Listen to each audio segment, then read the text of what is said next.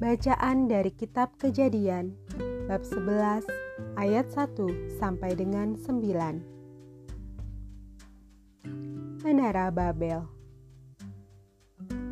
Adapun seluruh bumi satu bahasanya dan satu logatnya.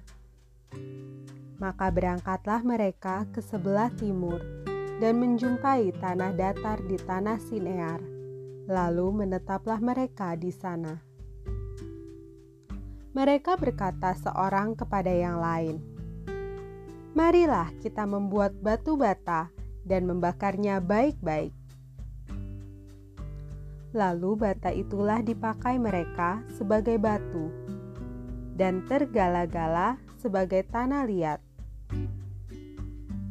Juga kata mereka, "Marilah kita dirikan bagi kita sebuah kota dengan sebuah menara yang puncaknya sampai ke langit. Dan marilah kita cari nama, supaya kita jangan terserak ke seluruh bumi. Lalu turunlah Tuhan untuk melihat kota dan menara yang didirikan oleh anak-anak manusia itu. Dan ia berfirman, "Mereka ini satu bangsa dengan satu bahasa untuk semuanya."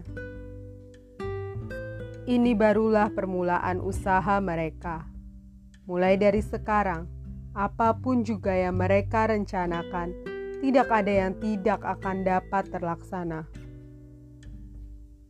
Baiklah, kita turun dan mengacau balaukan di sana bahasa mereka, sehingga mereka tidak mengerti lagi bahasa masing-masing. Demikianlah mereka diserahkan Tuhan dari situ ke seluruh bumi, dan mereka berhenti mendirikan kota itu.